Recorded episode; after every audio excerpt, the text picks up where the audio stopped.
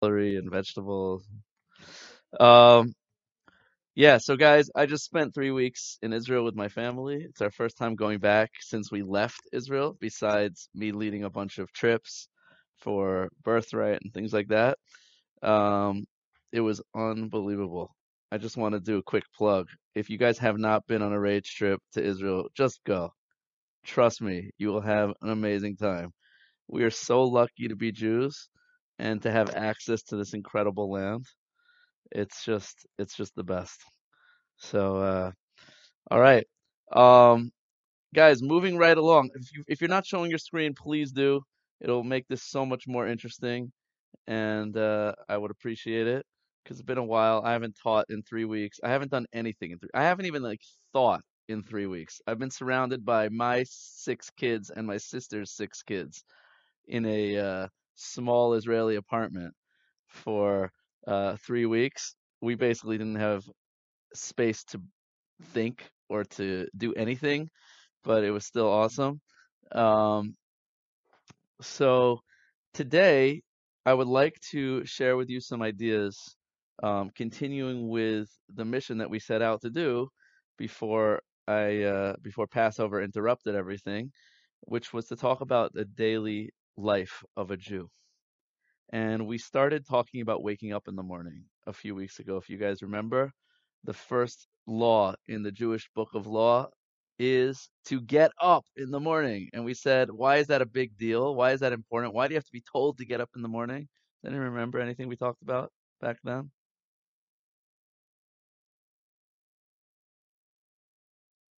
It's a very important message. Why should we get up in the morning? Because we're here for a reason. Every morning that you wake up, God is telling you the world needs you. You can do something unique that no one else has ever done before. You're here for a reason.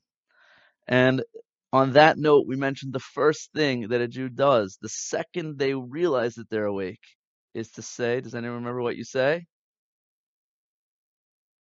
Moda'ani in English. Thank you. Thank you. Thank you for this gift, this opportunity of another day of life. And let's take it from there. What comes next? Okay, so we're going to run through a few more of the morning rituals and try, if we have time, to get to the, the morning prayer service. And it's going to be uh, exciting. I'm, I'm really looking forward to sharing this with you. So, very first thing we do after we say thank you, does anyone know what the next thing you do? Negelwasser, what is that? How do you say that in English? Who knows? Washing your hands. There's a special custom, Jewish law, to wash your hands. And actually, um, many, many people have a, a cup of water and a basin right next to their bed to wash their hands without even walking. It's a, it's preferable to wash your hands right by your bed, although some people wash in the sink. And the reasons for this are um, are several. Why do we wash our hands in the morning? So, oh, before we get to that, so based on Jewish law, there are two primary reasons why we wash our hands in the morning, and then we'll get to the hooky spooky stuff that Avi just mentioned uh, in a second. Reason number one is because every day it's your birthday, like we just mentioned. Every day when you're when you wake up in the morning, it's like you're reborn, and in commemoration of the fact that you've just been recreated. Sleep, according to Judaism, is a is a little bit of a taste of death. Because when you're sleeping, your soul leaves your body, and we're going to talk about that more in a second, and your consciousness leaves you, and you're essentially a little bit dead. There's another interesting thing about sleep that sleep is also a taste of prophecy. Dreams are a taste of prophecy. And there's no coincidence that those two things go hand in hand because as the conscious mind shuts down, the spiritual mind is able to access wisdom. And that's why people, when they near their death experience, according to uh, Kabbalah and many other traditions and religions and different scientific evidence, people are able to access spiritual wisdom right before they die as well, because their brain and their body are starting to shut down. That's why the Talmud says that the fetus inside the mother's womb has prophecy, is able to see the entire universe and learn the entire Torah because the fetus, when it's in the mother's womb, the soul is disconnected from the body, and therefore the soul has access to spiritual wisdom. And that's perhaps why hallucinogenic drugs have the ability to give people access to different parts of the brain, some of which may border on some sort of spiritual, prophetic type of experience, because the um, hallucinogenic drugs shut down the conscious, rational part of the mind, and therefore you're able to access other parts of the brain. So, sleep is a very profound thing. There's a lot of stuff going on there. So one of the reasons we wash our hands is because to commemorate the fact that you're just you've just been reborn.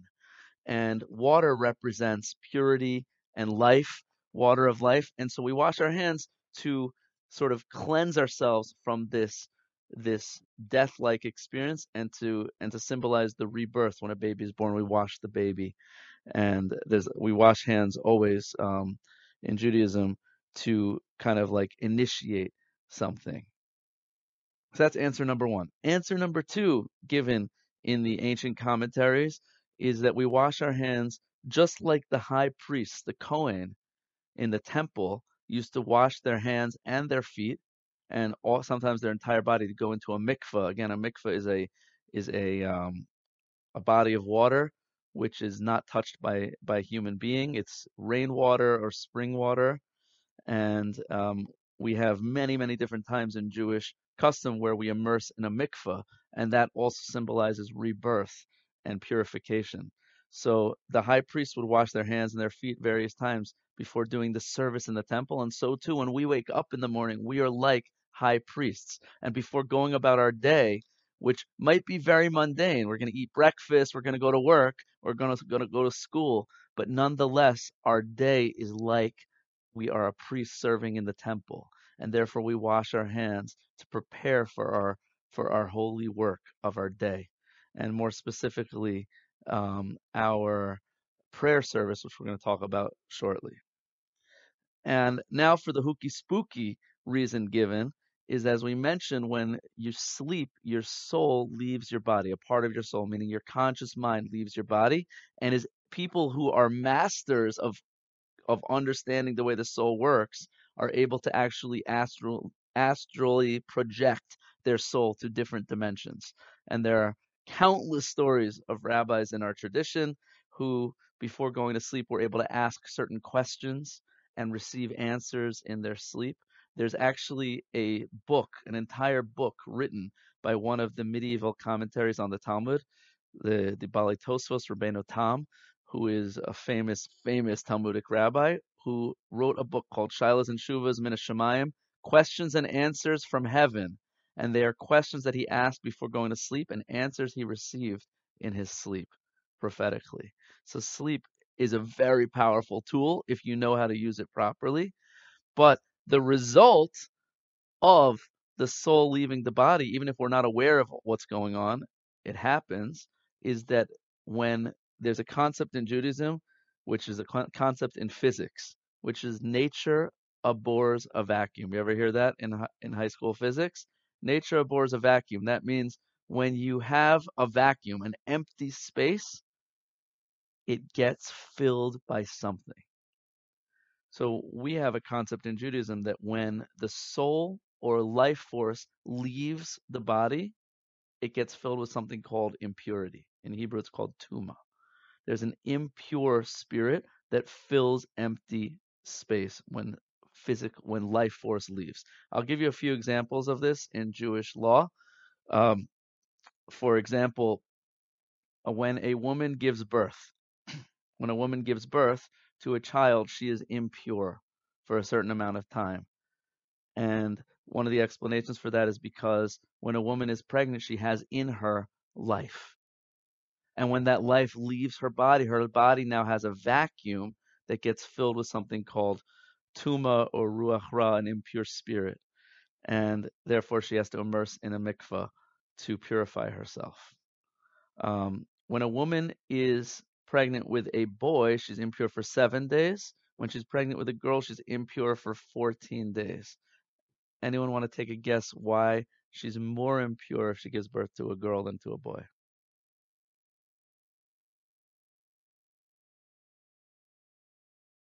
Yes,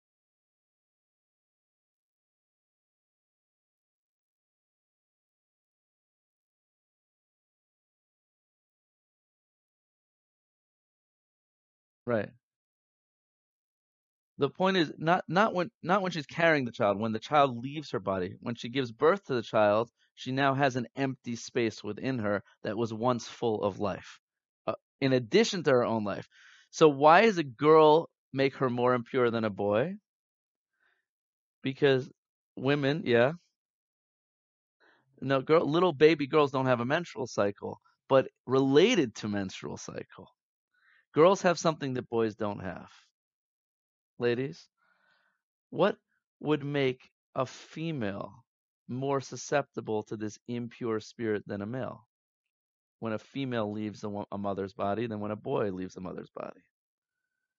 Because we just mentioned, anyone want to take a guess? We just mentioned that impurity has to do with life force leaving. Excellent. Women are double life force potential than men because men don't have within them the ability to have life within them. So when a girl leaves a mother's body, the mother is impure for double the amount of time because she has double the amount of life force that just came out of her. Right? Now, yes.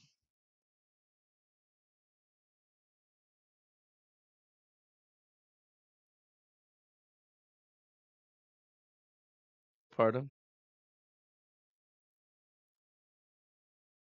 It certainly could have a correlation. Again, we we believe that the spiritual and the physical and the psychological are all different veils, different layers of reality, right? Mind, body, spirit. That the washing of hands, what we call ruach ra, there are certain times that we wash our hands. One is when we wake up in the in the morning. One is when we come in contact with a dead body. When we go to a cemetery. When we go to a bathroom so in the Middle Ages, there was something called the bubonic plague, right? The ba- the Black Plague, which spread throughout Europe, wiping out like a, a large, I think a third of the entire human race at the time. And do you know that Jews were accused of having caused the Black Plague? Anyone ever hear that? Do you know why Jews were accused of having caused the Black Plague? Because Jews didn't die from the Black Plague. Do you know why Jews didn't die from the Black Plague? Think coronavirus. What have we all done a lot more of in the past two years than we ever did in any other time in our life? Washing our hands. And part and parcel of Judaism is hand washing before we eat, when we come out of the bathroom, when we come in contact with a dead body, when we wake up in the morning, when we scratch our head or touch our shoes. Now, so it's very easy to say, well, the Jew, the whole all this Jewish stuff is just it's just hygiene. I believe the answer is that it's not just hygiene. There is a spiritual reality. And yet that spirituality also has a physical manifestation called germs. So there are certain places that are spiritually more impure.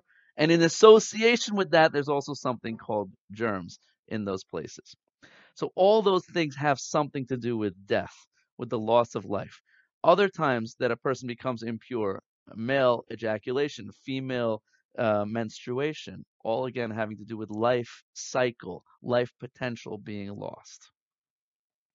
And sleep is no different because when you're sleeping, we just said, the soul leaves the body, a part of the soul leaves the body, and therefore the body is left a little empty. And so, what fills that emptiness?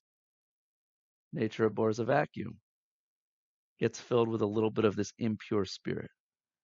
And the the Kabbalists explain that it's specifically the hands that become impure. It's not a full death. The hands become impure. And one of the explanations because the hands are touching all parts of your body. That's one explanation why we wash our hands. Because your hands are moving around in your sleep and they're getting dirty. But the spiritual reason is because the soul actually leaves the body through the fingertips. And the hands are extremely important. The Kabbalists point out that the hands are basically our interface with the world. We're in this world to elevate the physical. How do we do that? With our hands. Our hands go into the world, and that's what's unique about the hands. The hands have the ability to go down, and they also have the ability to go up because the hands can go down and engage in the physical and lift up to the spiritual.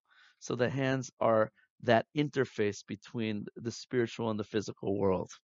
And therefore, it's the hands that become impure, and it's the hands that we wash when we wake up in the morning to prepare to serve God through the physical. So we wash our hands in a unique way to get rid of this impure spirit.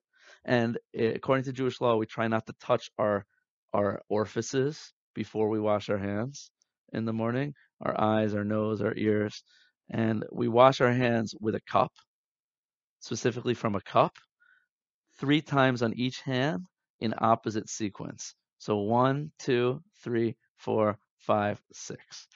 And feel free to try it at home.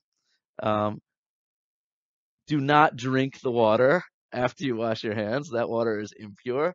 And I was told that there are some groups um, that try to tap into negative energy, black magic, that actually drink hand washing in the morning. Um, I wouldn't recommend it, um, but that's that's basically um, the idea. And then we make a blessing, and the blessing is the same blessing that we make before eating bread or or challah on Shabbos. Baruch Hashem. Blessed are you, God, and we'll talk about blessings hopefully more next week. Elokeinu melech elam um, the create the God, the creator of the universe, Asher Kiddushanu, who commanded us and sanctified us, Vitzivanu, and commanded us, Al Nitilas Yadayim, on the washing or on the lifting up of the hands. And we raise our hands up as we make this blessing. And again, it's just setting the framework for the rest of our day, which is we're in this world to elevate the mundane, to lift up, not to be pulled down by the physical. Okay, um, questions why six times? The answer is I have no idea. That's what the Talmud teaches us, that that's the way to remove this impure spirit. I'm sure there are deeper explanations for why specifically three times on each hand, but that's that's I, I have do not have an answer. I'm sure we could look it up at some point if you want. We could try to reach out to me and we could try to uh, look into some sources together. Um, any other questions on hand washing? Okay, so again, three reasons for hand washing. To remove the impure spirit that dwells in us when we're sleeping because the soul leaves the body, to commemorate the rebirth, like the water of life, the fact that we are reborn again, and thirdly, to symbolize the spiritual service like a like a high priest a Cohen in the temple that our life is about to do to be dedicated to lifting up the spirit the physical throughout our day. Okay then after we wash our hands, we do whatever you got to do, go to the bathroom and get dressed. Now, there are a number of laws about getting dressed, and I don't want to go too much into this, but I'll just mention it and keeping in mind that if anyone is OCD, do not do any of this. And uh, Judaism has some OCD tendencies. There's a lot of emphasis on the details. So just take it with uh, a grain of salt and know that if you're going to take any of this stuff on, make sure that you're psychologically healthy and that you're doing it for the right reasons. So we um, we focus on modesty. Modesty is a big thing in Judaism, and you'll be surprised to hear that modesty applies even when you're alone. Even when you're alone, we try to do things in a modest way. And that means when we get dressed, we don't just typically get dressed in our bedroom.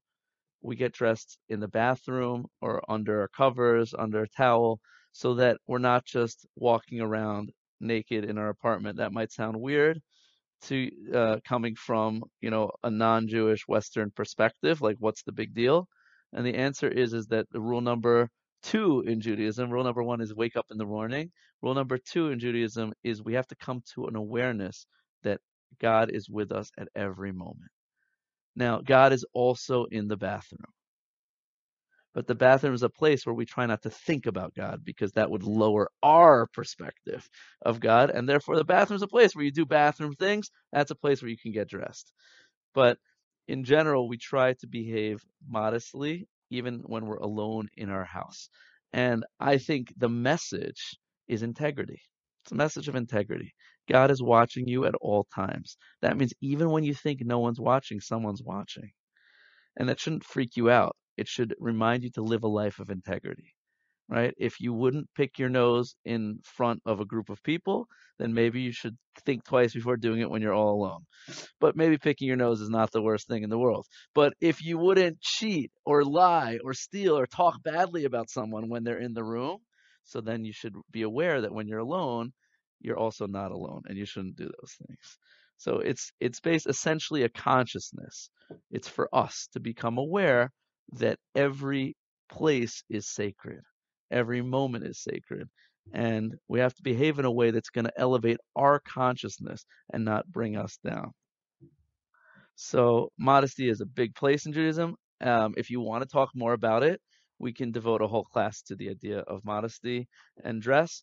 I'm happy to do that in the future. Um, something else to throw out. Ah, so what does awareness have to do with getting being naked? So the the Torah tells us that at okay, so I don't want to go all, totally into this, but if you want to, we can start it and then uh, develop it further and uh, going uh, ahead in the in future weeks. The Torah tells us that Adam and Eve were created in in the Garden of Eden, and only after they ate from the tree of knowledge of good and evil did they realize that they were naked. So why is that? What what what changed?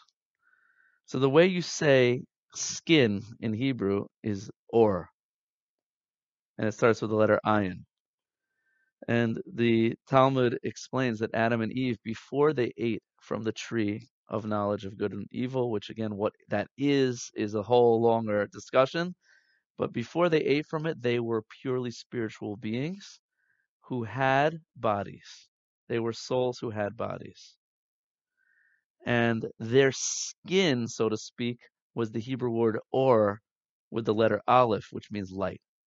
They were they were luminous beings who had bodies that were very, very faint parts of who they were, but their true identity was their soul. After they ate from the tree, they became bodies. Their primary identity now became the body. And if you look carefully at a person, you can see a glimmer of soul in the eyes. The eyes, the window of the soul. In the hands, there's a certain glow for those who are able to see um, with spiritual um, sensitivity. The face has a certain spiritual glow. But the rest of the body is just a vessel. And we, as Jews, believe that the primary identity of who you really are is the soul. Therefore, we cover the body because the body hides who you really are. Who you are is who you are on the inside, not what you are wearing on the outside. And your body is just like the car that your soul drives. And it'd be ludicrous to identify with your car as who you are, right? And yet, many people, in fact, most people identify with their bodies as who they are. That's why if you walk into any supermarket or convenience store, look at the magazines and look what's being sold on the front covers right how to lose weight how to have uh, great relationships and, and, it doesn't mean the i don't mean emotional relationships how to have great sex right that's what's being sold or just bodies sexual bodies typical typically female bodies is what's being sold and that is the lie that we've all been sold by the western world is that you are a body and your value to the world is your physical beauty, your sexual beauty. And the Torah says that's absolutely not true. Although your beauty, your physical beauty has a place and is extremely important when it comes to your relationship with your spouse.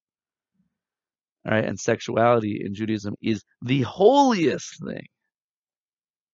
But it has to be done in the right time in the right place and not as recreation, but as sanctification. So that's why we cover the body. Does that answer your question, Isa? So yeah, you want to add you want to add on? All right, let's do it. So, um, why don't we walk around naked when we're alone in our house? no one's looking at us, right? I get why we shouldn't do it walking down the street because then we're telling the whole world, I'm a body. Hey, check me out for my body. Like me for how I look, not for who I am. But what about when you're alone in your own house? And the answer is because the body has a certain level of physical, animalistic nature, and we try to live as elevated beings. And if the king was in your house, if the president was in your house, you'd get dressed so God is in your house every moment, the King of Kings, the creator of the universe. And therefore we have to live with a certain level of dignity. Again, bathroom is a bathroom, but outside the bathroom, we want to constantly have consciousness that there's a creator with us. And part of that, and all of that, has to do with your mindset, right? Does God exist more in the Western Wall than he does in the bathroom? So what's different?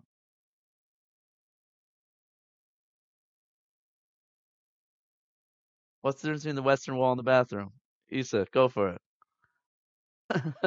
Something. I went to pray at the Western Wall. I traveled um, hours and hours with crying kids to get to the Western Wall. Why did I do that?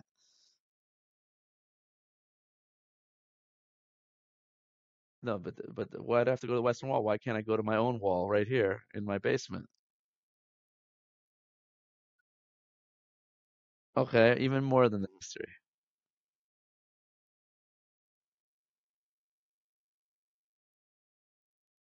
How can you be closer to God if God is everywhere?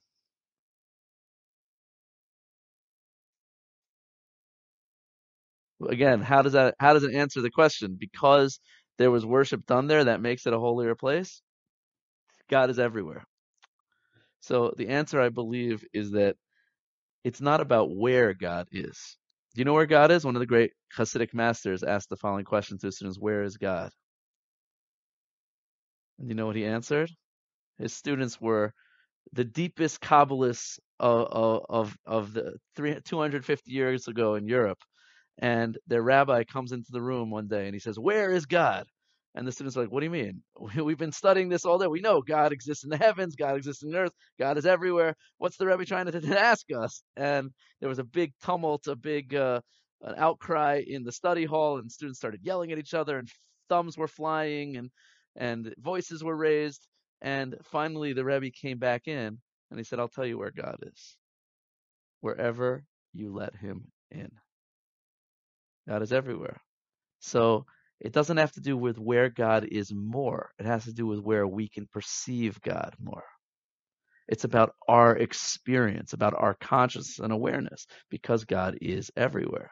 So there's no more God at the Western Wall than there is in my basement or in the bathroom for that matter but it's easier to tap into that experience in certain places where the veil is thinner.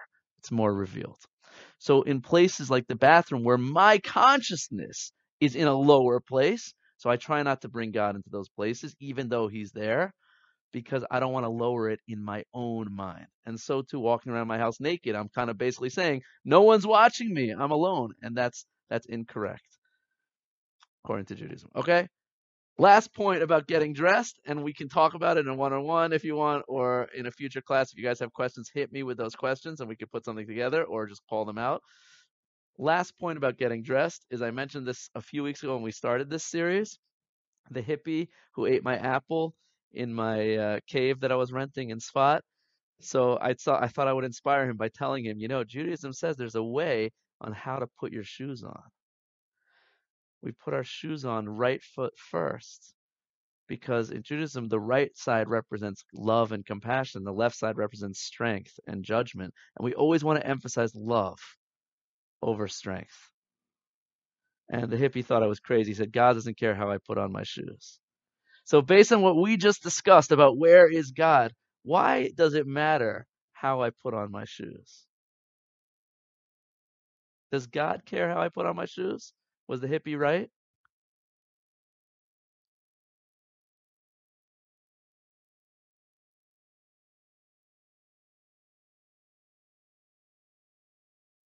Ah, it doesn't have to do with God. God doesn't care how I put on my shoes. I care how I put on my shoes. It matters to me to raise my consciousness at every moment to remind myself that kindness and love is the focal point of my life. So again, OCD, don't do it. All right? If it brings you down and it lowers your God consciousness and your love and compassion, don't do it. You're doing it wrong. But if you can do it with mindfulness, so the goal is to be mindful of every moment of your life, every moment of your day. So so Judaism says when you get dressed, you first put on your right sleeve, then your left sleeve. When you wash your body, you first do your head, then your right arm, then your left arm. When you put on your shoes, first the right shoe, then the left shoe. Why? For me, not for anyone else, for me to raise my awareness. If it helps, it's a tool. It's an amazing tool to be mindful at every moment. Okay, so that's it for getting dressed now. Does anyone have any questions on getting dressed as a Jew? So again, I'm just throwing you out, you know, a day in the life. Take from this what inspires you and what you feel will help you become a more God conscious, better person. Right? And if it's not inspiring to you, so Judaism is not all or nothing. Okay? And anyone who tries to do all of Judaism in a single day will fail miserably because it's very complicated. There's a lot to it. But the ultimate goal is God consciousness. That I should be aware that there is a creator at every moment, that there's oneness to connect to the soul.